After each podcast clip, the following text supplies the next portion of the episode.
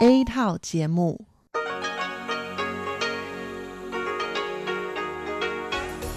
Đây là Đài Phát thanh Quốc tế Đài Loan RTI.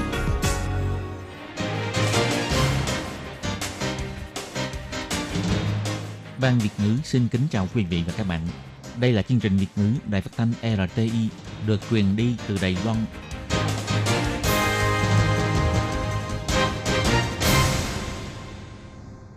Thúy Anh xin kính chào quý vị và các bạn. Chào mừng các bạn cùng đến với chương trình phát thanh của Ban Việt ngữ tại Phát thanh Quốc tế RTI ngày hôm nay. Kính thưa quý vị và các bạn, hôm nay là thứ Sáu, ngày 19 tháng 6 năm 2020, tức nhằm ngày 28 tháng 4 nhuận năm canh tí. Chương trình hôm nay gồm các nội dung chính như sau. Mở đầu sẽ là phần tin tức thời sự Đài Loan, kế đến là bài chuyên đề, chuyên mục tiếng Hoa cho mỗi ngày, chuyên mục bạn kể tôi nghe, và khép lại sẽ là chuyên mục nhìn ra thế giới. Để mở đầu chương trình, Thúy Anh xin được gửi đến quý vị và các bạn phần tin tức thời sự Đài Loan ngày hôm nay. Mời các bạn cùng lắng nghe phần tin tóm lược. Kỳ vọng khôi phục lại kinh tế hậu Covid-19, Viện Hành Chính tuyên bố ông Thẩm Vinh Tân nhận chức Phó Thủ tướng, bà Vương Mỹ Hoa thăng chức Bộ trưởng Bộ Kinh tế. Tổng thống Thái Anh Văn nói, hy vọng tinh thần hacker có thể mang lại nhiều giải pháp mới cho những vấn đề xã hội. Tổ chức nhân quyền kêu gọi nhanh chóng lập ra luật tị nạn, chú trọng nhu cầu cần được bảo vệ. Trong nhiều thuốc trị đau bao tử có thành phần gây ung thư, Sở Quản lý Thực phẩm và Dược phẩm nói có liên quan đến nhiệt độ và thời gian lưu trữ của thuốc. Thời tiết nắng nóng sẽ kéo dài suốt tuần sau, tiết trời đẹp để chiêm ngưỡng hiện tượng nhật thực hình khuyên. Uống nước liên tục mà vẫn không hết khát, một người đàn ông 50 tuổi bị kiệt sức do nhiệt. Và sau đây mời các bạn cùng lắng nghe nội dung chi tiết của bản tin ngày hôm nay. Sau khi ông Trần Kỳ Mại chính thức từ chức phó thủ tướng để tham gia bầu cử bổ sung chức vụ thị trưởng thành phố Cao Hùng, Thủ tướng Tô Trinh Sương đã quyết định bổ nhiệm ông Thẩm Vinh Tân, nguyên Bộ trưởng Bộ Kinh tế, vào chức vụ phó thủ tướng thay cho ông Trần Kỳ Mại. Còn Thứ trưởng Bộ Kinh tế là bà Vương Mỹ Hoa sẽ thăng chức lên Bộ trưởng Bộ Kinh tế. Ngày 19 tháng 6, người phát ngôn của Viện Hành Chính là ông Đinh Nhi Minh bày tỏ, ông Thẩm Vinh Tân đã phục vụ ở Bộ Kinh tế 38 năm. Từ khi nhậm chức Bộ trưởng vào tháng 8 năm 2017 đến nay, ông ấy vẫn luôn tích cực xúc tiến sự đổi mới ngành nghề, chuyển đổi mô hình năng lượng, và trong dịch bệnh COVID-19 lần này cũng đã tích cực tổ chức đội ngũ sản xuất khẩu trang quốc gia. Chỉ trong vòng một tháng mà đã hoàn thành việc lắp đặt 60 dây chuyền sản xuất, đóng góp không nhỏ trong công cuộc phòng chống dịch viêm phổi COVID-19. Ông Đinh Nhi Minh bày tỏ, Thủ tướng Tô Trinh Sương kỳ vọng ông Thẩm Vinh Tân có thể trở thành trợ thủ đắc lực trong mục tiêu phấn đấu kinh tế có chính phủ của thời kỳ hậu COVID-19. Ông Đinh Nhi Minh nói, 那在各国呢为口罩不足所苦的时候呢，台湾人都已经可以轻易在网络上预约口罩。 Khi mà các nước vẫn còn phải đau đầu vì không có đủ khẩu trang, người Đài Loan đã có thể dễ dàng đặt mua khẩu trang từ trên mạng Internet. Thậm chí là bây giờ cũng không cần phải xếp hàng ở các cửa hiệu thuốc để mua khẩu trang. Chúng ta còn có khả năng để đi viện trợ cho các nước bạn. Những thành quả này có sự đóng góp không nhỏ của Phó Thủ tướng Thẩm Vinh Tân. Trong tương lai, Thủ tướng Tô Trinh Sương hy vọng Phó Thủ tướng Thẩm Vinh Tân với kinh nghiệm lâu năm trong lĩnh vực kinh tế và mức độ quen thuộc đối với các ngành nghề trong xã hội có thể trở thành trợ thủ đắc lực trong mục tiêu phấn đấu kinh tế có chính phủ. Thứ trưởng Bộ Kinh tế là bà Vương Mỹ Hoa được thăng chức Bộ trưởng Bộ Kinh tế. Ông Đinh Di Minh chỉ ra, bà Vương Mỹ Hoa đã phục vụ tại Bộ Kinh tế 39 năm, rất quen thuộc đối với các sự vụ của Bộ Kinh tế. Bà Vương Mỹ Hoa vốn xuất thân từ ngành luật, cho nên cũng có rất nhiều ý kiến đóng góp cho việc điều chỉnh quy định pháp luật, góp phần hoàn thành việc sửa đổi các đạo luật như luật công ty v.v., giúp cho môi trường kinh doanh và các quy định pháp luật liên quan trở nên lành mạnh hơn. Đây đều là những đóng góp to lớn cho sự phát triển kinh tế của quốc gia. Bà Vương Mỹ Hoa trong thời gian nhậm chức Thứ trưởng Bộ Kinh tế đã phụ trách mảng hợp tác thương mại quốc tế, xúc tiến hợp tác thương mại với các nước mục tiêu của chính sách hướng Nam mới, cũng như là với Mỹ và Liên minh châu Âu. Còn nhiều lần tổ chức đội ngũ kêu gọi đầu tư và chiêu mộ nhân tài, rót thêm nguồn lực mới vào mảng đầu tư quốc nội. Ông Đinh Duy Minh bày tỏ, trong giai đoạn dịch bệnh COVID-19, bà Vương Mỹ Hoa còn đảm nhiệm vị trí tổ trưởng tổ vật tư trực thuộc Trung tâm Chỉ đạo phòng chống dịch bệnh Trung ương, có thể nói là đã có nhiều cống hiến ưu việt cho chính phủ. Ông Đinh Di Minh cho biết, Thủ tướng Tô Trinh Sương vẫn luôn đề bạt những công chức có kinh nghiệm lâu năm, những công chức ưu tú tiến lên từ vị trí cơ sở. Hy vọng ông Thẩm Vinh Tân và bà Vương Mỹ Hoa sau khi gia nhập vào đội ngũ hành chính có thể cống hiến chuyên môn của mình để giúp kinh tế Đài Loan phục hồi sau khi dịch bệnh viêm phổi COVID-19 qua đi. Do chồng của bà Vương Mỹ Hoa là ông Cố Lập Hùng, bí thư trưởng Ủy ban An ninh Quốc gia, vì thế cũng có tin đồn cho rằng Viện Hành Chính đã từng lưỡng lự trước quyết định bổ nhiệm bà Vương Mỹ Hoa về việc này, ông Đinh Duy Minh bày tỏ, bà Vương Mỹ Hoa làm công chức đã lâu, việc này không liên quan gì đến việc chồng của bà ấy là ai. Hơn nữa trước đây, ông Cố Lập Hùng cũng đã từng đảm nhiệm chức vụ chủ nhiệm Ủy ban Quản lý và Giám sát Tài chính. Hai người đều là phục vụ cho dân, không có vấn đề gì cả.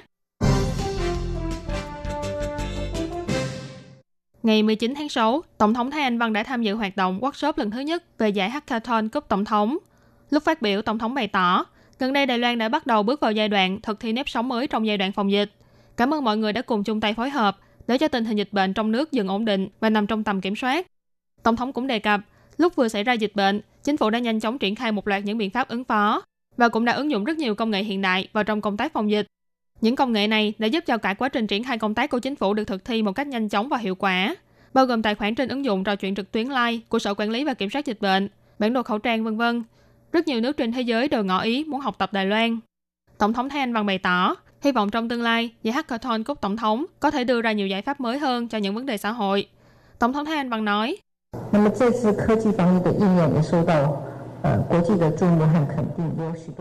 Việc ứng dụng công nghệ vào trong công tác phòng dịch lần này đã thu hút sự chú ý và khẳng định của quốc tế. Và cũng có rất nhiều quốc gia bày tỏ ý muốn học hỏi chúng ta. Hy vọng trong tương lai có thể thông qua việc tổ chức giải đấu hackathon Cúp tổng thống này tiếp tục tìm tòi những ý tưởng sáng tạo mới hơn, những ứng dụng và phân tích có ý nghĩa hơn nữa. Và cũng hy vọng có thể giúp mang lại nhiều phương hướng mới, nhiều giải pháp mới cho những vấn đề xã hội mà mọi người quan tâm nhất. Chủ đề của cấp tổng thống năm nay là 17 hạng mục trong mục tiêu phát triển bền vững của Liên Hiệp Quốc Tổng thống Thanh bằng bày tỏ, với tinh thần chia sẻ và cùng hợp tác của các hacker, có thể sẽ cùng nhau tìm ra giải pháp cho vấn đề phát triển bền vững. Tổng thống nói, nội dung của những đề án năm nay rất phong phú, bao gồm phòng chống thiên tai, giảm thiểu rác thải nhựa, phát triển năng lượng xanh bền vững, nông nghiệp, chăm sóc lâu dài, vân vân.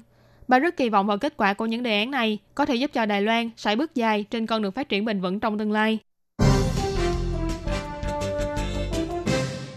Luật tị nạn tại Đài Loan đã được xúc tiến trong hơn 10 năm qua, và sắp tới đây sẽ là ngày tị nạn thế giới. Đoàn thể vì nhân quyền đã công bố bản thảo luật tị nạn phiên bản dân gian. Ngày 19 tháng 6, Hiệp hội xúc tiến nhân quyền Đài Loan và Liên minh giám sát và đôn đốc thi hành công ước nhân quyền đã cùng mở cuộc họp báo, khẳng định những hành động cứu trợ nhân đạo đối với người dân Hồng Kông của chính phủ đảng Nhân Tiến, đồng thời cũng kêu gọi chính phủ nên chú trọng đến sự tồn tại của những người xin tị nạn đến từ các nước khác. Hội trưởng Hiệp hội xúc tiến nhân quyền Đài Loan Châu Vũ Tu bày tỏ, với kinh nghiệm hỗ trợ của hiệp hội này cho thấy, những năm qua, có gần 50 người đến từ 10 quốc gia khác nhau đến Đài Loan xin được tị nạn. Nhưng do Đài Loan từ trước đến nay vẫn chưa có luật tị nạn, cho nên những cá nhân này chỉ còn cách âm thầm sống ngầm, không những khiến cho họ gặp phải nhiều khó khăn trong sinh hoạt, mà e rằng còn mang lại nguy cơ cho xã hội. Vì thế, Hiệp hội xúc tiến nhân quyền Đài Loan đã đề xuất bản thảo luật tị nạn, kêu gọi chính phủ phải tiên phong đi bước đầu tiên.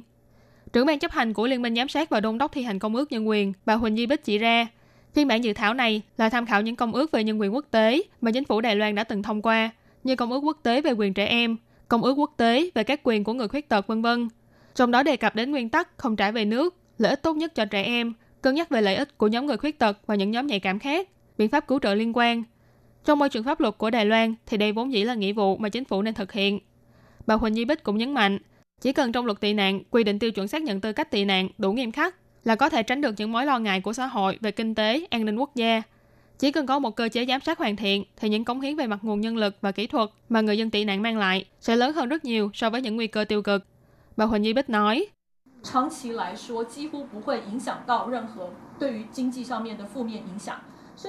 về mặt lâu dài, vấn đề dân tị nạn gần như là sẽ không gây ra ảnh hưởng tiêu cực nào đối với kinh tế, thậm chí là những nguồn lực và kỹ thuật mà họ mang lại, ví dụ như kế hoạch hợp tác và văn hóa đa nguyên đa dạng. Về mặt lâu dài thì thật ra việc này có lợi nhiều hơn là có hại. Tuy nhiên, do bản thảo luật tị nạn mà các đoàn thể nhân quyền này đưa ra chỉ thích hợp áp dụng cho người nước ngoài hoặc người không có quốc tịch, không bao gồm người xin tị nạn đến từ Trung Quốc, Hồng Kông và Macau. Vì thế bà Huỳnh Di Bích cũng nhắc nhở, điều lệ quan hệ nhân dân hai bờ eo biển, điều lệ Hồng Kông Macau vân vân đều nên được xây dựng thêm trên tinh thần luật tị nạn để có thể thực hiện các biện pháp hỗ trợ dành cho người xin tị nạn từ Trung Quốc, Hồng Kông và Macau. Ủy viên lập pháp không đảng tịch ông Lâm Sướng Tả và Ủy viên lập pháp thuộc đảng Dân Chúng Trương Kỳ Lộc cũng đã có mặt tại buổi họp báo để ủng hộ cho dự thảo luật tị nạn này, đồng thời kêu gọi đảng cầm quyền nên nhanh chóng đưa ra đối sách, xây dựng cơ chế luật pháp về người tị nạn, tích cực tham gia hợp tác với quốc tế và theo đuổi giá trị nhân quyền tiến bộ. Hôm nay 19 tháng 6, Sở Quản lý Thực phẩm và Dược phẩm bày tỏ, FDA của Mỹ và EMA của châu Âu đều từng nhắc đến vấn đề chứa N-nitrosodimethylamine hay còn gọi tắt là NDMA trong thuốc ranitidine. Sau một thời gian lưu trữ hoặc có sự gia tăng nhiệt độ, hàm lượng NDMA trong thuốc sẽ theo đó mà gia tăng. Do tạp chất NDMA là chất có khả năng gây ung thư, Vì thế, Sở Quản lý Thực phẩm và Dược phẩm đã lập tức cho điều tra việc này và yêu cầu các hãng sản xuất phải đưa ra tài liệu đánh giá mức độ an toàn trước cuối tháng 7. Nếu không đến ngày 1 tháng 8 thì sẽ yêu cầu tạm ngưng sử dụng. Chuyên viên nghiên cứu tại Tổ Dược phẩm trực thuộc Sở Quản lý Thực phẩm và Dược phẩm, bà Hồng Tú Huân cho biết, Sở Quản lý Thực phẩm và Dược phẩm sẽ tiếp tục tìm hiểu tình hình cung ứng trong nước và yêu cầu các hãng cung ứng phải đưa ra báo cáo xét nghiệm an toàn về tạp chất NDMA trước cuối tháng 7. Nếu không từ ngày 1 tháng 8 sẽ bắt đầu cấm bán. Bà Hồng Tú Huân cũng bày tỏ, ngày 11 tháng 6, Sở Quản lý Thực phẩm và Dược phẩm đã nhận được báo cáo xét nghiệm của phía công ty Trung Hoa Yumin Healthcare, xác nhận có một số dược phẩm đã vượt mức tiêu chuẩn cho phép.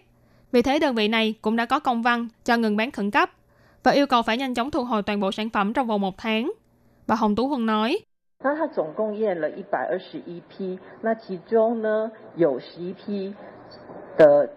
Họ tổng cộng đã kiểm nghiệm 121 lô hàng, trong đó có 10 lô đã vượt mức có thể hấp thụ mỗi ngày.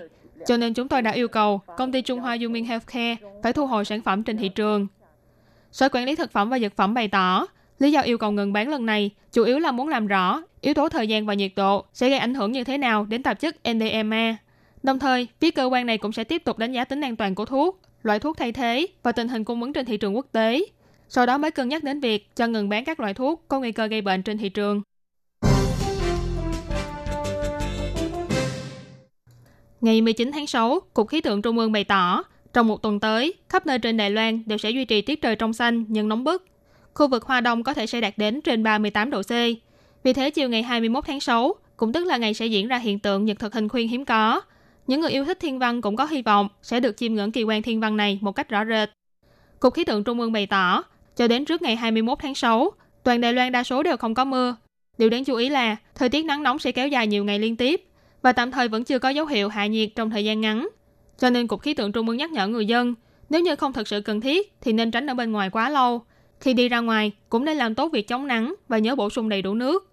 Chuyên viên dự báo thời tiết Trần Kiến An nói, 因大家是气温都相当的炎热，各地的高温都在三三度以上。穷在大台北地区、基隆、宜兰地区以及中南部近山区的气温有。Nhắc nhở mọi người là nhiệt độ khắp nơi đều khá cao, khoảng trên 33 độ C. Trong đó khu vực Đài Bắc, Tân Bắc, Cơ Long, Nghi Lan và khu vực đồi núi ở Trung Nam Bộ đều có nhiệt độ khoảng 36 độ C. Ở khu vực Hoa Đông, do thiếu sự điều tiết của gió biển, cho nên có thể sẽ cao đến hơn 38 độ C. Và ngoài ra cũng do lượng mây tương đối ít, cho nên chỉ số tia tử ngoại cũng rất dễ đạt đến mức độ cao, thậm chí là mức độ nguy hiểm. Còn về hiện tượng nhật thực hình khuyên sẽ diễn ra vào chiều ngày 21 tháng 6. Khắp nơi tại Đài Loan, đa số đều là nhiều mây và không có mưa. Chỉ có khu vực duyên hải Trung Nam Bộ có thể sẽ có mưa cục bộ ở một vài nơi vào buổi sáng sớm, nhưng cũng không ảnh hưởng rõ rệt. Nhìn chung khắp nơi có lẽ đều sẽ có thời tiết rất thích hợp để ngắm nhật thực. Vì thế những người yêu thích thiên văn có thể sẽ được ngắm kỳ quan thiên văn nhật thực hình khuyên này một cách rõ ràng.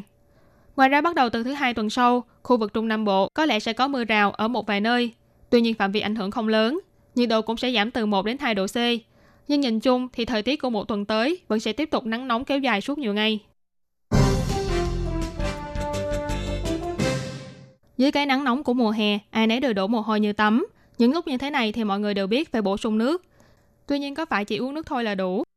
Công việc ở công trường thi công khá vất vả, một người đàn ông 50 tuổi sống ở Đài Nam do phải giám sát thi công ngoài trời trong suốt thời gian dài, nên ông luôn chú ý bổ sung nước đầy đủ. Thế nhưng gần đây, đột nhiên lại cảm thấy rất mau khát nước, khô miệng, toàn thân mệt mỏi. Và dù có uống bao nhiêu nước thì vẫn không hết khát, thậm chí còn bị chuột rút. Vì thế người đàn ông này đã đi khám bác sĩ và được chẩn đoán sơ bộ là bị kiệt sức do nhiệt. Bác sĩ tại bệnh viện An Nam là Trần Hoàng Dục cho biết, khi ta đổ mồ hôi, không chỉ có nước mà cả những chất điện giải như là natri cũng sẽ theo mồ hôi mà bài tiết ra ngoài. Cho nên bác sĩ vẫn luôn kiến nghị là nên bổ sung nước uống thể thao, trong đó sẽ có chất điện giải. Cơ thể chúng ta không chỉ phải bổ sung đủ nước, mà hàm lượng muối và chất điện giải cũng cần phải được bổ sung đầy đủ. Nếu không thì rất dễ khiến cho toàn thân mệt mỏi và khó chịu. Nhất là đối với trẻ em, người già và người có các bệnh mãn tính. Đây là nhóm có nguy cơ cao. Bác sĩ Trần Hoàng Dục chia sẻ, việc hấp thụ nước nên được chia làm nhiều lần, chứ đừng uống một lúc 500cc hay 1000cc. Bác sĩ cũng nhấn mạnh, tỷ lệ tử vong do sốc nhiệt nghiêm trọng cao đến 80%. Thế nên vào mùa hè, khi hoạt động ngoài trời, nên chú ý bổ sung nước, muối và chất điện giải, cũng như là chống nắng kỹ càng. Như vậy mới có thể giúp bảo vệ sức khỏe bản thân trong mùa nắng nóng này.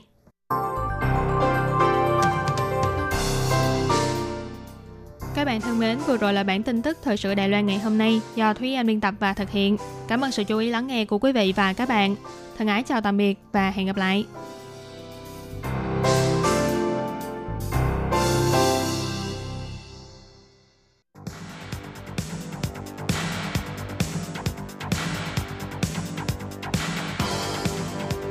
Đây là đài phát thanh quốc tế Đài Loan RTI, truyền thanh từ Đài Loan Mời các bạn theo dõi bài chuyên đề hôm nay.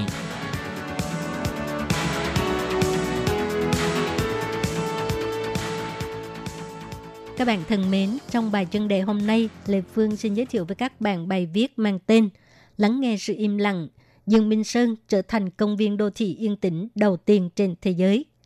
Âm thanh của Đài Bắc là gì? Có phải là tiếng ồn của xe máy, âm thanh cảnh báo sắp sửa đóng cửa tàu điện ngầm, hay là tiếng nói chuyện của con người?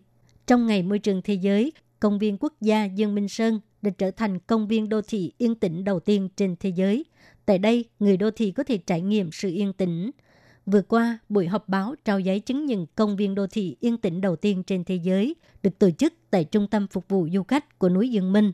Ủy viên Ủy ban chứng nhận của Tổ chức Quốc tế Công viên Yên tĩnh, bà Phạm Khâm Tuệ đã trao giấy chứng nhận cho Giám đốc Ban Quản lý Công viên Quốc gia Dương Minh Sơn, ông Lưu Bồi Đông. Sau đó dùng mọi người thực tế đi dạo đường mòn Mông Hoành là đường mòn yên tĩnh đầu tiên trên núi Dương Minh. Núi Dương Minh người đông, xe nhiều, làm gì có sự yên tĩnh. Bà Phạm Khâm Tuệ cũng là chủ tịch của Hiệp hội Âm thanh Đài Loan cho hay, sự yên tĩnh thực sự là bạn phải tĩnh tâm mới có thể nghe thấy. Năm 2018, lúc trưởng bí thư của Tổ chức Quốc tế Công viên Yên tĩnh Golden Hampton thì theo lời mời đến Đài Loan, ông không nhận nghe được âm thanh của núi Dương Minh mà còn nghe được sự kết nối giữa núi Dương Minh với mảnh đất này và sự mong muốn bảo vệ mảnh đất yên tĩnh của mọi người trong nhiều năm qua. Hai loại âm thanh này đã thúc đẩy công viên quốc gia Dương Minh Sơn trở thành công viên đô thị yên tĩnh đầu tiên trên thế giới. Golden Hampton là kỹ sư âm thanh nổi tiếng trên thế giới. Năm 2018, ông mở lớp lắng nghe sự yên tĩnh tại công viên quốc gia Dương Minh Sơn. Cách một năm sau, ông cùng Vikram Chauhan thành lập tổ chức quốc tế công viên yên tĩnh. Trong buổi họp báo trao giấy chứng nhận công viên đô thị yên tĩnh đầu tiên trên thế giới, Golden Hampton đã gửi lời chúc mừng đến Ban Quản lý Công viên Quốc gia Dương Minh Sơn qua video trực tuyến. Ông cho biết, Tổ chức Quốc tế Công viên Yên tĩnh mong muốn bảo vệ sự yên tĩnh, lắng nghe sự yên tĩnh bằng cách tự nhiên nhất sự dĩ Công viên Quốc gia Dương Minh Sơn có thể trở thành công viên đô thị yên tĩnh đầu tiên trên thế giới là do Đài Loan có nền văn hóa chú trọng sự yên tĩnh, thêm vào đó là sự nghiên cứu lâu năm – sự tham gia của tình nguyện viên của Hiệp hội Âm thanh Đài Loan và sự nỗ lực của chính phủ cũng như công viên quốc gia Dương Minh Sơn. Golden Hampton cũng cho biết, toàn thế giới có 2 phần 3 dân số đang sinh sống ở đô thị. Công viên đô thị yên tĩnh sẽ khiến cho con người dễ gần gũi với thiên nhiên hơn, đồng thời có thể giáo dục thế hệ sau tìm hiểu ý nghĩa của sự yên tĩnh.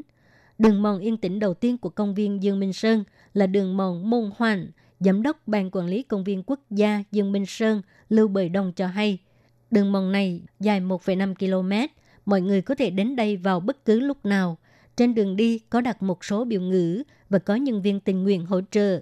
Mọi người có thể đến đây để hưởng thụ sự yên tĩnh. Đi hết con đường dốc đá này là sẽ đến hồ Mông Hoàn, Mông Hoan hú. Tại đây khung cảnh mờ ảo, có tiếng gió thổi qua cành cây và tiếng ếch kêu bên bờ hồ là một nơi vô cùng yên tĩnh và âm thanh cũng rất đa dạng.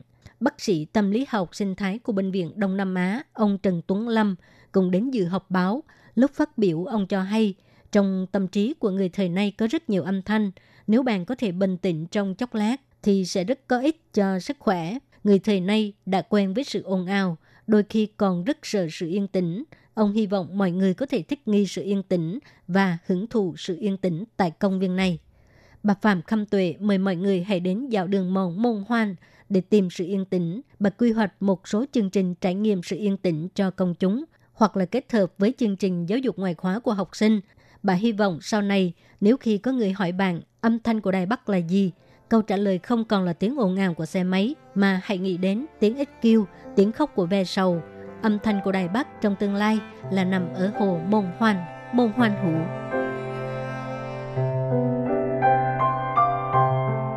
Các bạn thân mến, các bạn vừa theo dõi bài chân đề qua bài viết Lắng nghe sự im lặng, Dương Minh Sơn trở thành công viên đô thị yên tĩnh đầu tiên của thế giới. Do Lê Phương thực hiện, xin cảm ơn các bạn đã quan tâm và theo dõi. Lê Phương xin hẹn gặp lại các bạn vào tuần sau cũng trong giờ này.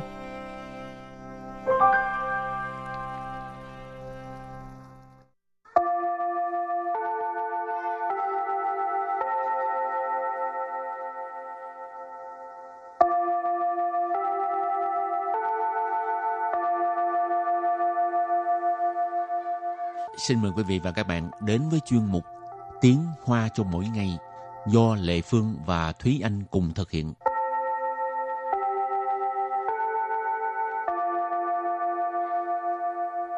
Thúy Anh và Lệ Phương xin kính chào quý vị và các bạn. Chào mừng các bạn cùng đến với chuyên mục Tiếng Hoa cho mỗi ngày ngày hôm nay. Hôm nay mình lại tiếp tục với đề tài là bị à, đụng xe ha, Ừ. tai nạn xe cộ. À, có những cái à, từ vựng mà mình cần phải học, ừ. chẳng hạn như từ gì? Chẳng hạn như từ đầu tiên đó là từ Yun chi hảo Yun chi hảo Yun chi hảo Yun chi hảo nghĩa là may mắn. Ừ, khi mà xảy ra cái ờ, tai nạn xe cộ á, thì trong lòng mình phải nghĩ tới cái từ này. Ừ. Đó là mình có là may chỉ mắn. bị có thể bị ngã đầu một tí xíu thôi. Ừ, trầy xước thôi. Rồi, rồi. rồi thì à, bây giờ mình chính thức vô bài học của ngày hôm nay nha nhưng mà lỡ đâu mà mình ờ, không may mắn á mà không phải là trầy xước thôi thì mình sẽ bị nặng hơn chẳng hạn như là bị gãy xương thì gãy xương chúng ta gọi là cù trở cù trở. Cù trở cù trở gãy xương. Rồi từ kế tiếp choạng choạng choạng đụng ha. Rồi từ thứ tư đó là từ y quỷ y quỷ y quỷ gì quỷ, nghĩa là tưởng rằng hoặc là cho rằng. Rồi và từ cuối cùng đó là xiang zi. Xiang zi. Xiang zi. Xiang zi tức là cái ờ, con hẻm ha. Ừ, thường cái chỗ giao nhau giữa con hẻm với lại đường lớn là cái nơi mà dễ xảy ra tai nạn giao thông. Tại vì uh, khi mà mình đi từ con hẻm nhỏ ra đường lớn hoặc là từ đường lớn vô hẻm nhỏ thường là người ta sẽ quên đi là phải chú ý xe. Uh-huh. Mà Lệ Phương thấy giữa con hẻm với nhau nó nó còn nguy hiểm hơn nữa. Ừ. Tại tại vì vì mình không để ý luôn. Ừ, hoàn toàn không để ý. Nhiều khi là cứ chạy băng băng băng băng rồi cứ Ừ. tông thẳng vào nhau. Cho nên tốt nhất đi bộ ha. Đi bộ mà cũng nhiều khi cũng phải chú ý là tại vì có thể là cái ờ, xe nó chạy Ừ. trên đường nó sẽ không chú ý người đi đường mà nó tông vào người đi đường. Ừ. Rồi thì à, bây giờ mình bước sang phần đối thoại nhé.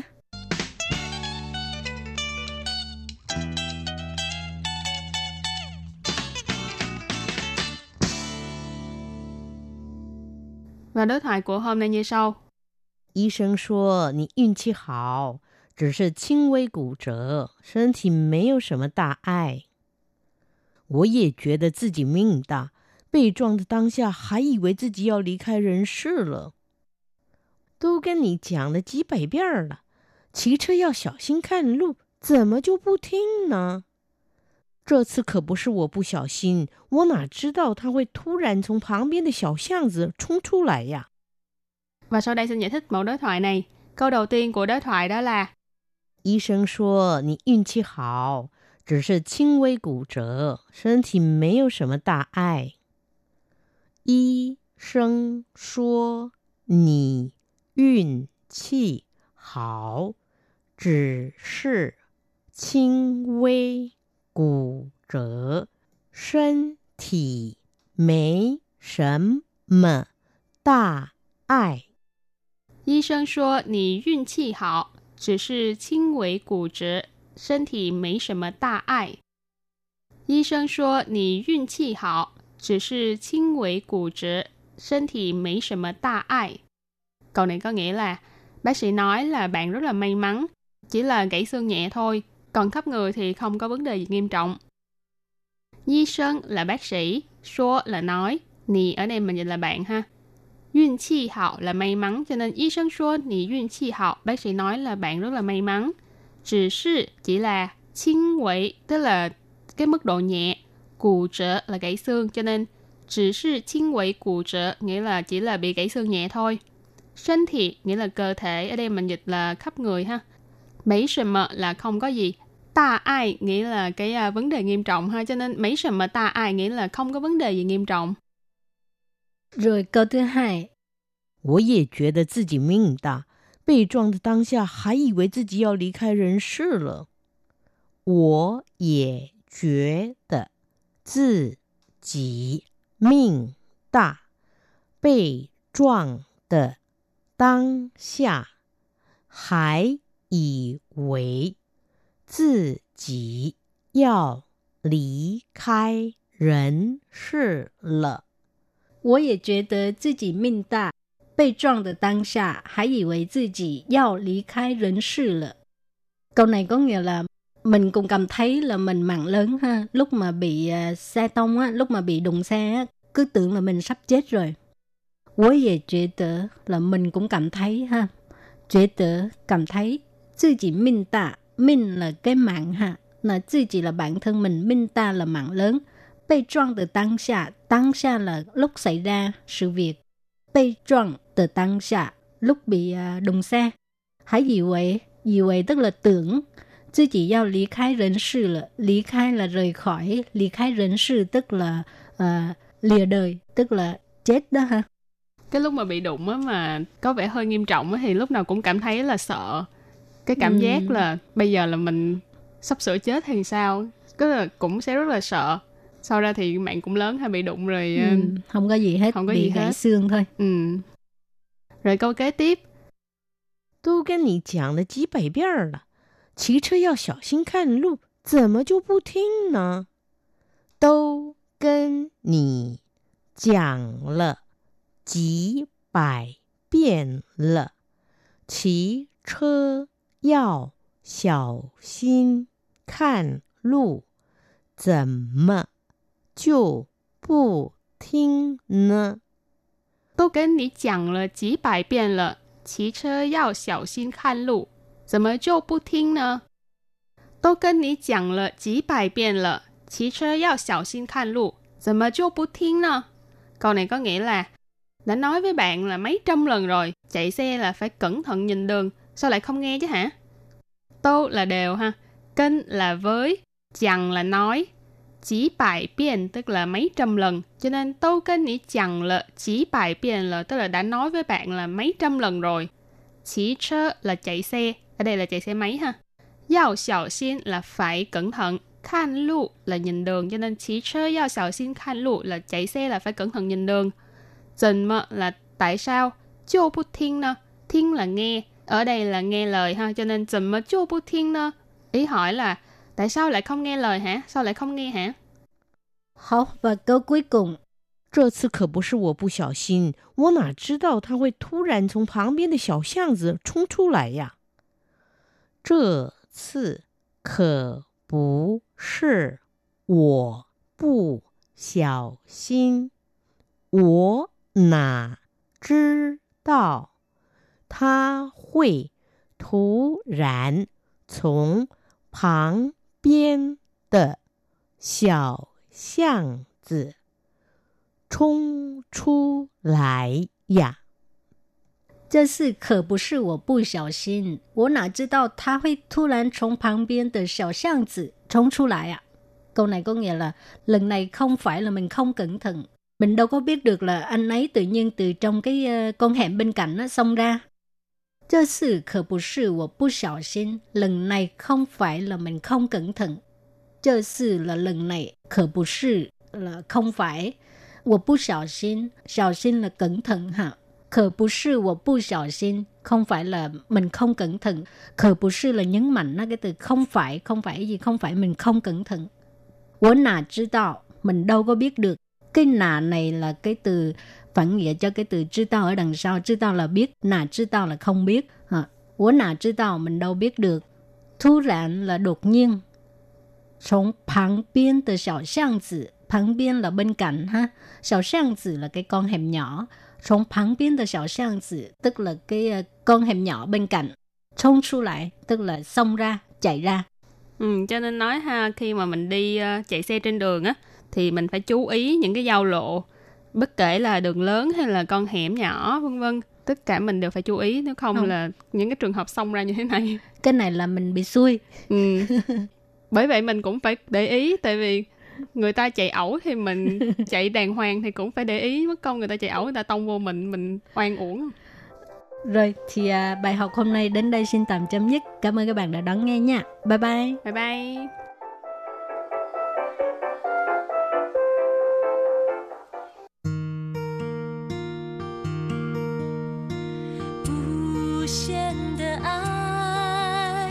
向全世界传开，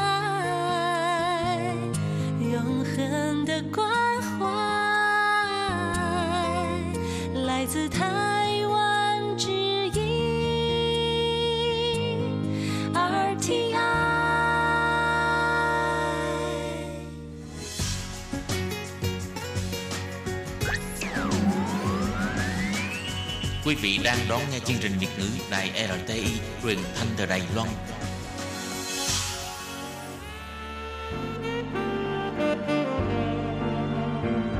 Xin mời quý vị và các bạn đón nghe chương trình Bằng kể tôi nghe. Chương trình này sẽ giới thiệu những tác phẩm đã từng đoạt giải thưởng văn học dành cho tân di dân và lao động di trú do Lê Phương thực hiện.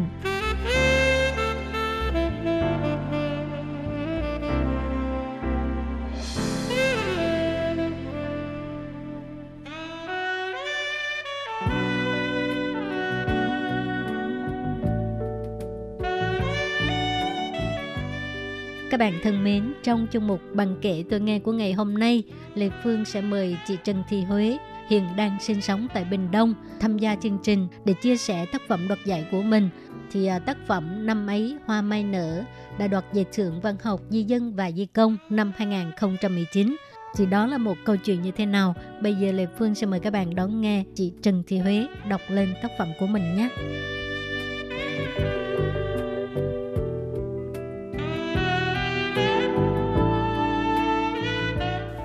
Xin chào quý thính giả chuyên mục Bạn kể tôi nghe, mình là Huế, đã và đang sinh sống tại Bình Đông được 5 năm. Hôm nay mình xin được chia sẻ đến các bạn tác phẩm Năm ấy hoa mai nở. Đây là tác phẩm vinh dự đạt giải trong cuộc thi sáng tác văn học Di công Di dân 2019 do Bộ Văn hóa Đài Loan tổ chức. Câu chuyện viết về bi kịch cuộc đời cô gái tên Nguyệt lấy chồng Đài Loan đã bị bạo hành đến điên dại khi bị trả về đại Việt Nam. Kể từ đó là chuỗi ngày chia cắt nhớ nhung đứa con gái chưa đầy 2 tuổi và cũng là khởi nguồn của sự thù hận suốt mười mấy năm của đứa con gái nguyện khi vẫn đinh minh là mẹ đã bỏ rơi mình. Cho đến cuối đời, Nguyệt chưa một lần được gặp lại con. Xin mời quý thính giả lắng nghe năm ấy hoa mai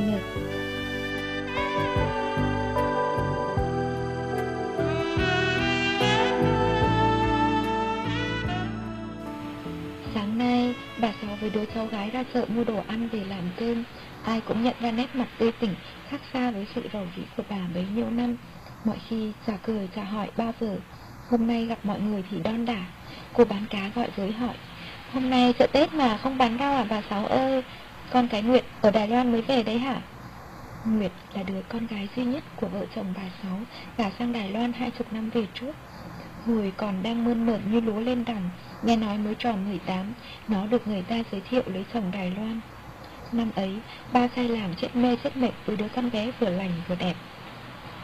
Ấy mà đùng một cái, nghe nói người ta dắt mối cho đám bên Đài Loan, gia đình giàu có lắm.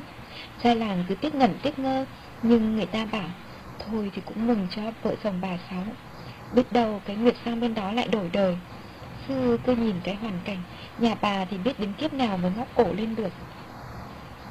Căn nhà lợp mái dừa siêu vẹo, chả có gì giá trị ngoài mấy cái sơ chậu, hứng nước mỗi khi trời mưa. Ông Liêu, chồng bà thì bệnh tật quanh năm. Ngày ấy, do bị ai biến trong lúc lặng để cạy hầu, nên giờ cứ nằm một chỗ. Cái Nguyệt ngày đó cũng học được lắm, mà cũng phải nghỉ từ đó. Bà Sáu thì cứ chạy gạo từng bữa. Cứ tưởng cái Nguyệt sang đấy sẽ giúp vợ chồng bà Sáu đỡ khổ. Vậy mà chừng gần 3 năm, Người ta dẫn nó về trong ngây dại. Gia đình chồng nói nó nó bị thần kinh lên trả về. Nghe đâu ở bên đấy Có đứa con gái gần 2 tuổi, Nhưng nhà chồng nuôi, Tại họ sợ lúc lên cơn nó bóp cổ con nó. Hơn năm sau thì ông Liêu mất. Bà Sáu cứ vậy trông non cái nguyện, Có lẽ mười mấy năm Không ai nhớ rõ. Ngày ngày bà cứ quanh quẩn với cái vườn rau. Sáng tranh thủ ra chợ bán Rồi lại về trông chừng nó. Hở ra nó đi quanh ấp Rồi la hét. Gặp đứa nhỏ nhà con người ta Nó lại bế thốc lên Làm ai cũng sợ. Nhỡ đâu nó điên lên cho nhà con người ta một cục gạch vào đầu.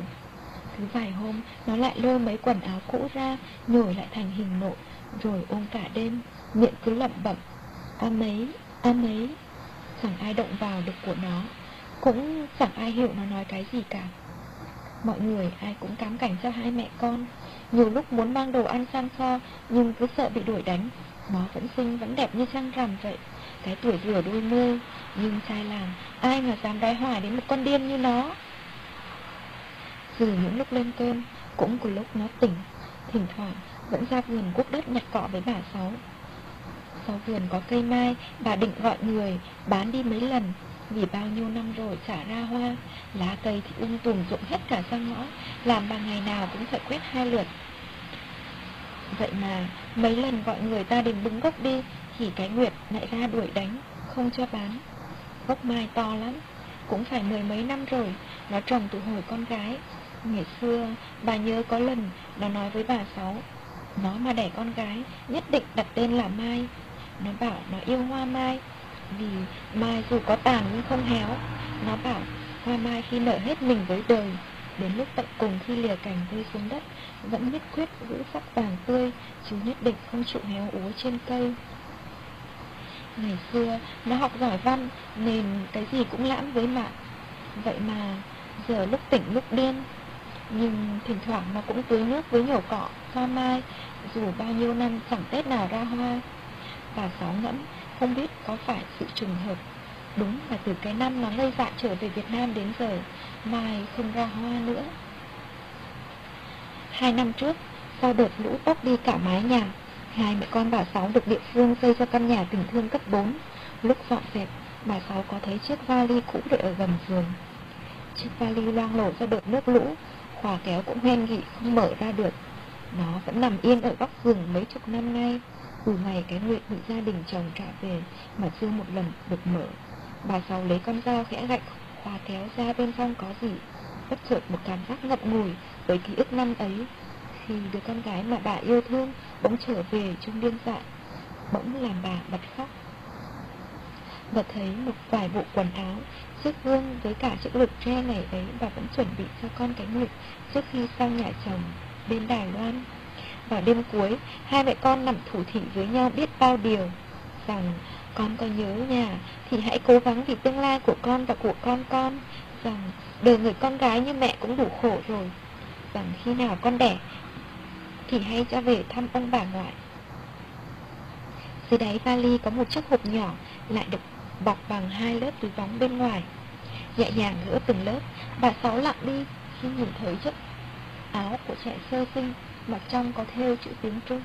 Bà gói cẩn thận với tầm hình cái nguyệt, ẵm một đứa nhỏ chừng một tuổi trên tay. Bà đoán chắc là con gái cái nguyệt, đứa cháu ngoại mà bà chưa từng thấy mặt một lần. Nó giống mẹ nó hồi nhỏ quá Hai hàng nước mắt Cứ thế lăn dài trên gò má đem sạm đầy sương gió của người đàn bà tuổi xế chiều Bấy nhiêu năm cơ cực trông non chồng bệnh tật Rồi đến đứa con duy nhất điên dại Quyệt hàng nước mắt Bà gói lại tấm hình vào trong chiếc áo sơ mi, Rồi cất đi. Trong căn nhà tình thương còn nguyên mùi vữa. Mới cất được mấy tháng, Bà con chồng xóm ra vào hỏi thăm cái Nguyệt. Thường ngày cứ sợ Sang là bị đuổi đánh.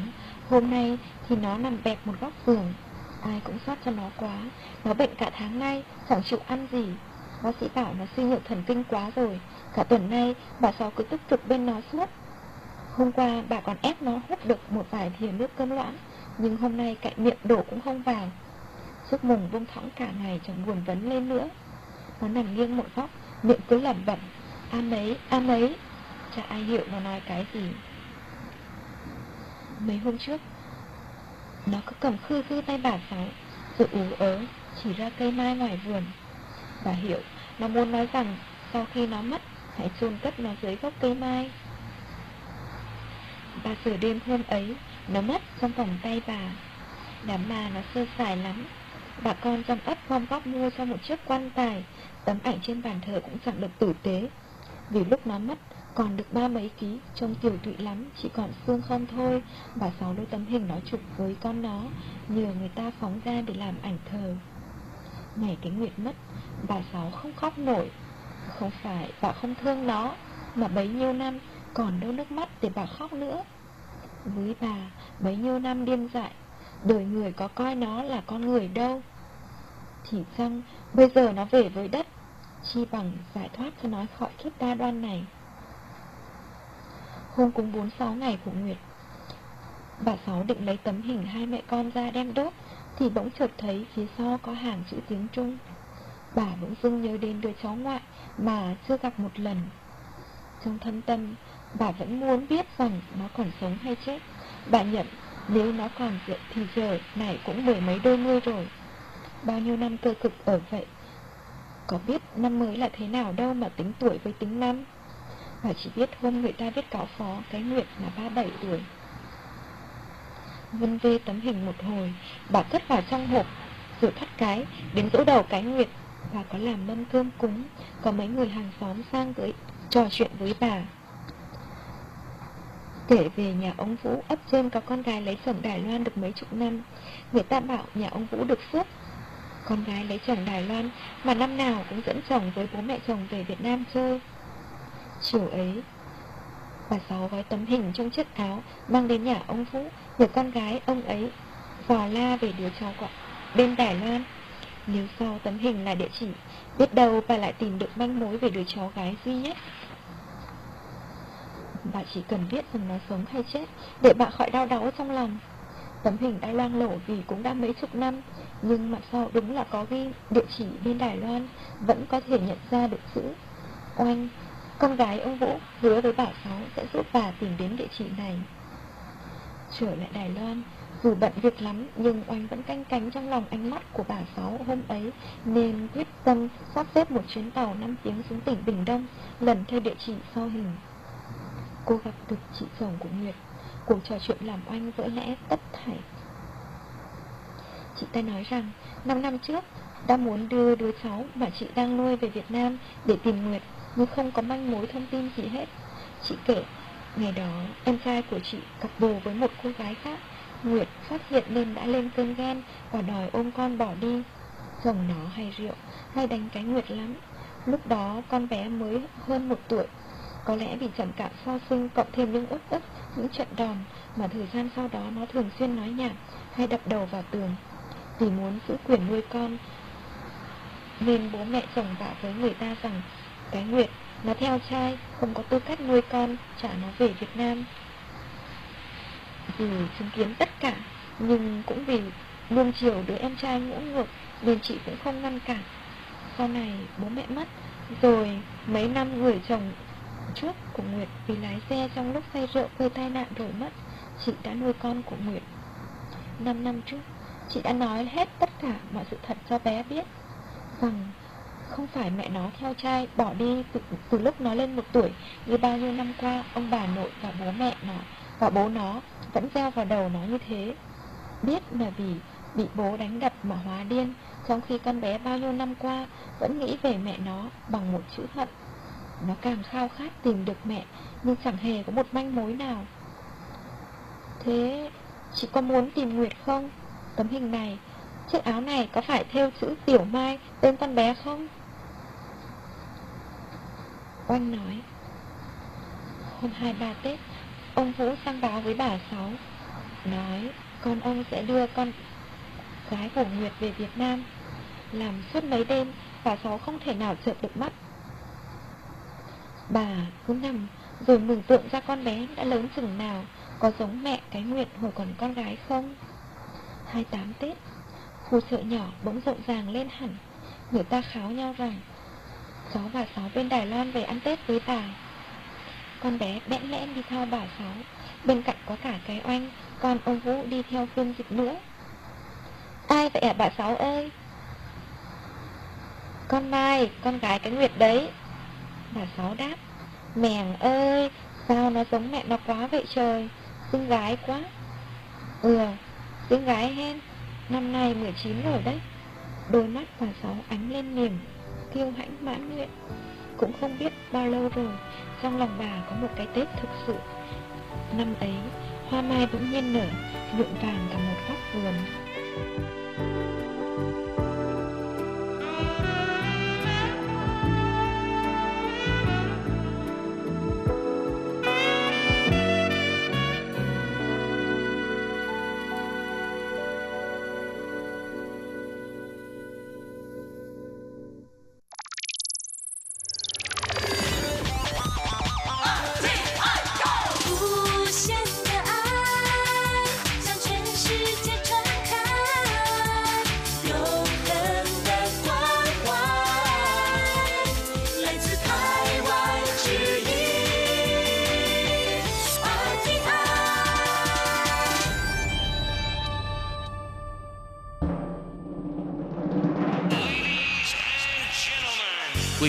Đón nghe chương trình Việt ngữ Đài RTI truyền thanh từ Đài Loan.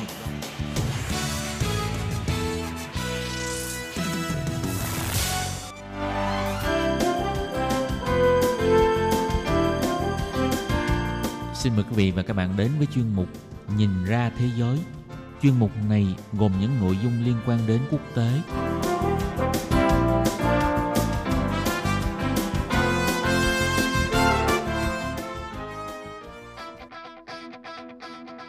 Tường Vi xin chào quý vị và các bạn.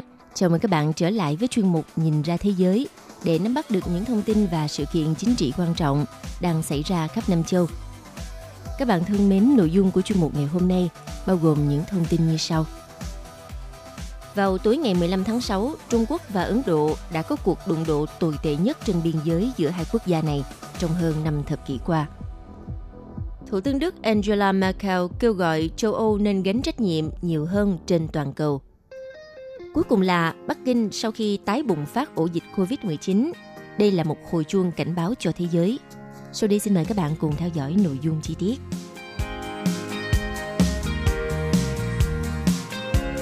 Thưa quý vị, vào tối ngày 15 tháng 6 vừa qua, trong 4 giờ đồng hồ, quân đội Ấn Độ và Trung Quốc đã có cuộc đọ sức tại khu vực biên giới – Trận giao tranh này làm ít nhất 20 người tử vong.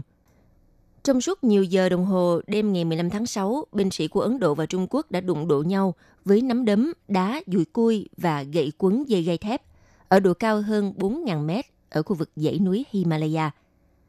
Trong cuộc đụng độ này, một số binh sĩ đã rơi từ vách đá xuống sông. Các quan chức an ninh Ấn Độ cho biết có ít nhất 20 lính Ấn Độ thiệt mạng.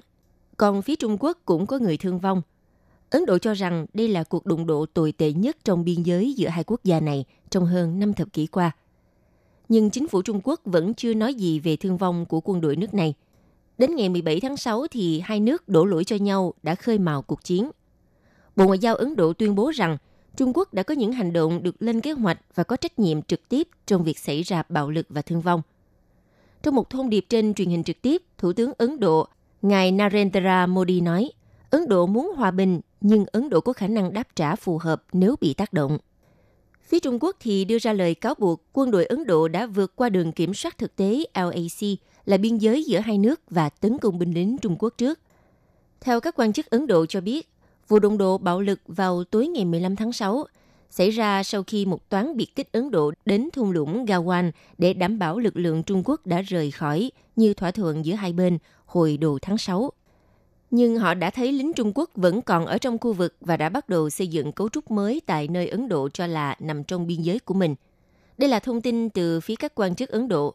Còn phía Trung Quốc thì không cung cấp thông tin chi tiết, đồng thời cũng không xác nhận thương vong trong cuộc giao tranh. Bộ Ngoại giao Trung Quốc cũng không bình luận về thông tin Ấn Độ đã đưa ra. Rồi sau khi thấy lính Trung Quốc vẫn còn ở trong khu vực, thế là binh sĩ Ấn Độ đã yêu cầu họ rời đi.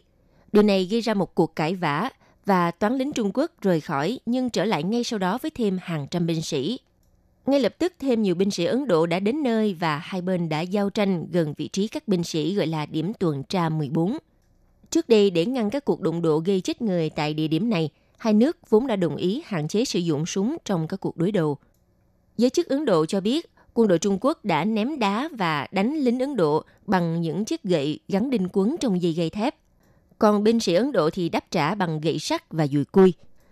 Cuộc chiến đã diễn ra hơn 4 giờ đồng hồ trong bóng tối.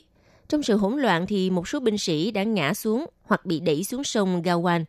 Các quan chức Ấn Độ cho biết có đến 17 binh sĩ Ấn Độ có thể đã tử vong vì phải chịu đựng thời tiết khắc nghiệt sau khi bị thương trong cuộc đụng độ. Thực ra thì các vụ giao tranh dọc theo đường kiểm soát thực tế giữa biên giới hai nước không phải là điều mới mẻ. Khu vực này đã ngăn cách Ấn Độ và Trung Quốc từ sau chiến tranh biên giới giữa hai bên vào năm 1962 và đường ranh giới này vẫn đang trong tranh chấp. Thậm chí là lính tuần tra hai bên thường ẩu đả khi gặp nhau ở khu vực tranh chấp này. Tuy nhiên, từ năm 1975 cho tới ngày 15 tháng 6 thì chưa xuất hiện các vụ đụng độ gây thiệt mạng.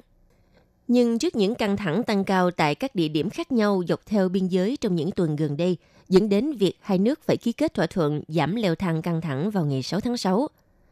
Theo thỏa thuận này thì các quan chức Ấn Độ kêu gọi Trung Quốc rút quân khỏi thung lũng Gawan và tháo dỡ các công trình mà họ đã xây dựng ở đó. Hai bên đã có một số tiến triển trước vụ đụng độ hôm ngày 15 tháng 6. Chính quyền Trung Quốc cáo buộc quân đội Ấn Độ đã khơi mào cuộc đụng độ và vi phạm các thỏa thuận giải quyết căng thẳng ở biên giới. Có thể nói sự bất hòa giữa hai nước láng giềng có vũ khí hạt nhân này ngày càng tăng trong bối cảnh Trung Quốc đang trỗi dậy. Theo các chuyên gia thì cuộc đụng độ ngày 15 tháng 6 lần này có thể đẩy Ấn Độ gần hơn về phía Mỹ và các quốc gia châu Á khác đang thách thức yêu sách của Bắc Kinh.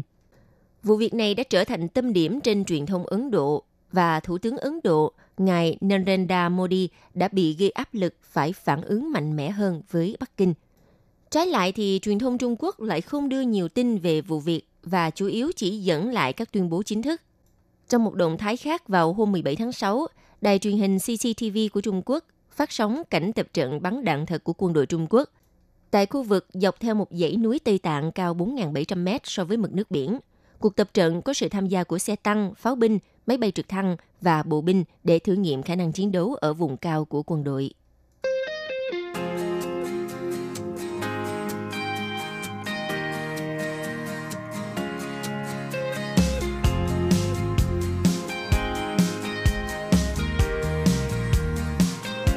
Vào sáng ngày 18 tháng 6, Thủ tướng Đức bà Angela Merkel đã có một bài diễn văn đọc tại Nghị viện Liên bang Đức tại Berlin. Trong nội dung bài diễn văn, Thủ tướng Đức kêu gọi châu Âu nên gánh trách nhiệm nhiều hơn trên toàn cầu. Thủ tướng Đức bà Angela Merkel ngày 18 tháng 6 nhận định châu Âu đang đối mặt với thách thức lớn nhất trong lịch sử của châu lục này và kêu gọi khối này cần phải gánh vác trách nhiệm nhiều hơn trong sân chơi toàn cầu. Theo bà Angela Merkel thì môi trường quốc tế đang có những biến động to lớn sau đại dịch COVID-19 và châu Âu cần phải nhanh chóng thay đổi để thích ứng. Đồng thời, châu Âu cũng cần gánh vác trách nhiệm nhiều hơn trên toàn cầu để giữ vững vai trò của mình. Bà Angela Merkel nói, đại dịch này và những tổn thất kinh tế liên quan đến nó là thách thức lớn nhất trong lịch sử của châu Âu.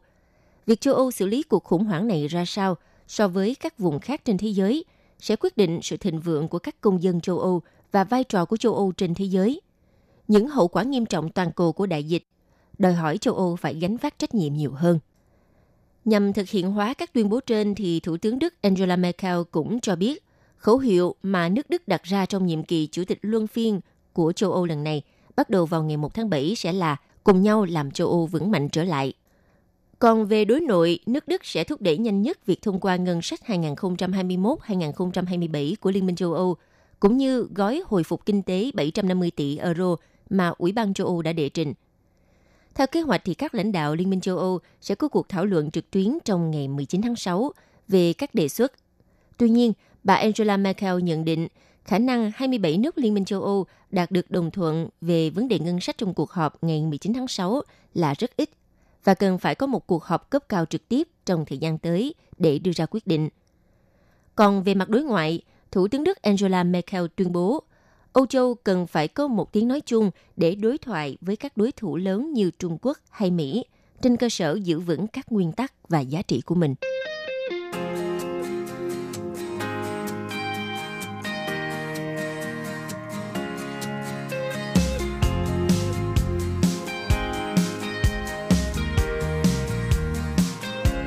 Thưa quý vị và các bạn, ổ dịch COVID-19 đã xuất hiện trở lại ở Bắc Kinh, Trung Quốc và đây được xem là lời cảnh báo cho các nước trước nguy cơ dịch bệnh có thể tái bùng phát bất cứ lúc nào. Bắc Kinh đã trải qua 55 ngày không có ca nhiễm cộng đồng COVID-19 cho tới khi dịch bệnh bất ngờ đã quay trở lại thành phố này vào tuần trước. Sự kiện này đã giống lên một hồi chuông cảnh báo rằng COVID-19 vẫn là mối đe dọa toàn cầu và các quốc gia cần cảnh giác trước những diễn biến phức tạp của dịch bệnh sau khi đã nới lỏng cách ly và giảm bớt các lệnh hạn chế. Trước khi ổ dịch ở Bắc Kinh bùng phát, Tổ chức Y tế Thế giới WHO đã cảnh báo số ca mắc COVID-19 vẫn đang tăng mạnh trên toàn cầu.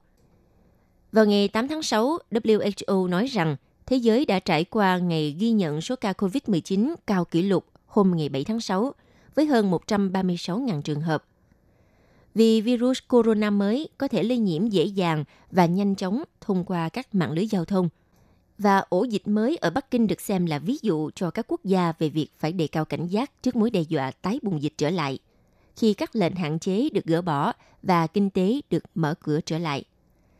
Các ca nhiễm COVID-19 mới ở Bắc Kinh có liên quan tới một khu chợ tên là Tân Phát Địa – đây là một chợ đồ mối hoa quả và rau củ lớn tại Bắc Kinh.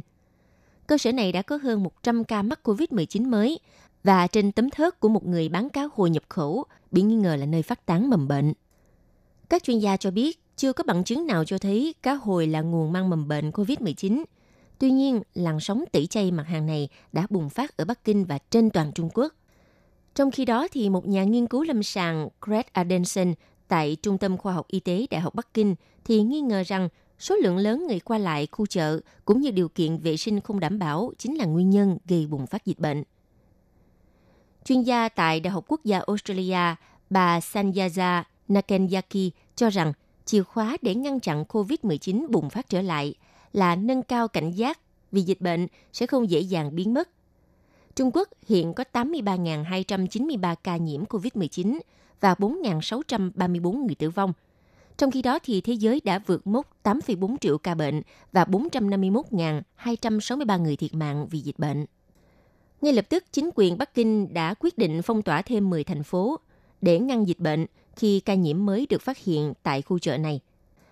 Bắc Kinh đã thực hiện các bước cần thiết để ngăn dịch bệnh, gồm phong tỏa 11 khu dân cư quận Phong Đài, nơi có chợ Tân Phát Địa. 9 trường học và nhà trẻ gần đó cũng bị đóng cửa. Giới chức Bắc Kinh đã hoãn cho học sinh tiểu học trở lại trường trên toàn thành phố và đình chỉ tất cả các sự kiện thể thao, ăn uống theo nhóm. Các tour du lịch xuyên tỉnh cũng đã bị dừng từ hôm 13 tháng 6. Bắc Kinh đã bắt đầu xét nghiệm hàng loạt người lao động tại chợ thịt Tân Phát Địa, cũng như lên kế hoạch xét nghiệm 46.000 cư dân trong khu vực và những người lui tới chợ trong những tuần gần đây. Theo cơ quan y tế Bắc Kinh cho biết, bất cứ ai trong thành phố bị sốt đều sẽ được xét nghiệm. Tới nay đã có hơn 10.000 người đã được xét nghiệm. Ngoài ra, có một chuỗi nhà hàng bán mì truyền thống Bắc Kinh đã đóng vài cửa hàng sau khi có hai nhân viên nhiễm virus. Theo giới chức y tế thành phố cho biết, truy vết tiếp xúc cho thấy toàn bộ người nhiễm đều đã làm việc hay là mua hàng ở chợ Tân Phát Địa hoặc tiếp xúc với người ở đó.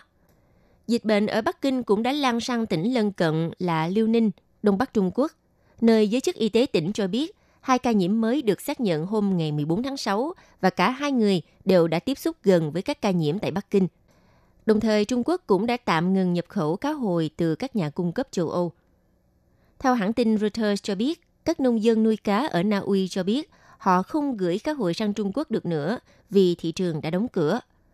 Theo hãng thông tấn Reuters cho biết, giám định nguồn gốc gen của virus tại chợ Bắc Kinh cho thấy có thể virus có nguồn gốc từ châu Âu.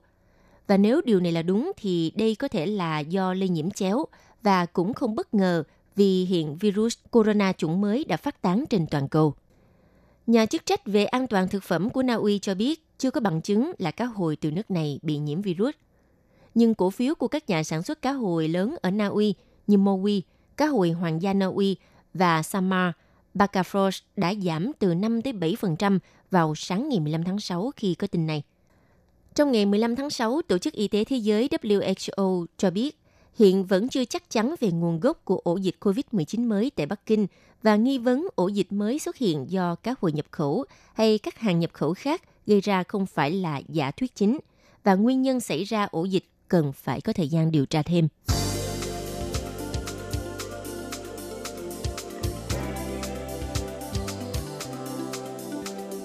Các bạn thân mến, vừa rồi là chuyên mục Nhìn ra thế giới do Tường Vi biên tập và thực hiện.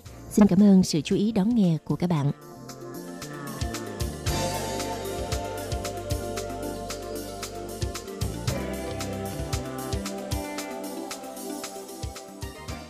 Quý vị và các bạn thân mến, sau đây là email của Ban Việt ngữ ctv a rti org tvk Hộp thư truyền thống của Ban Việt ngữ Việt Nam Miss PO Box 123 gạch ngang 199 Taipei 11199 còn thính giả ở Việt Nam xin gửi đến hộp thư số 104 Hà Nội, Việt Nam.